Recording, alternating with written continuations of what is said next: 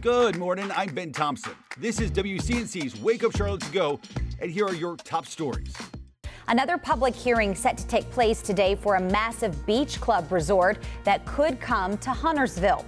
Folks, they're still not sold on a plan to bring the Laguna Bay Beach Club project to the town.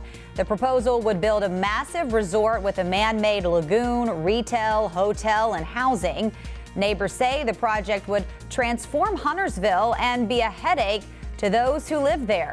Tonight's meeting starts at 6 p.m. Good morning. I'm Tradisha Woodard. Today, a North Carolina House committee is looking to ban gender affirming care for transgender kids. The bill would also ban transgender affirming hormone therapy, gender affirming counseling, and would block the use of state funds to pay for any care.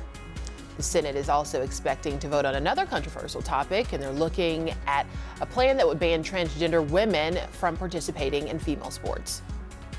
I'm Bree Jackson in Washington. From college admissions to LGBTQ rights, the Supreme Court is poised to weigh in on some of its most divisive cases.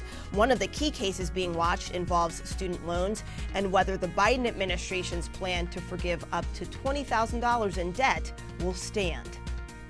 Right now, officials working to contain a massive wildfire near Wilmington. The Green Swamp Gameland fire is 15,000 acres. That's about more than 11 times the size of Uptown.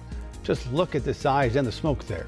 At this point, it's just over 50% contained. 80 firefighters working to put out the blaze.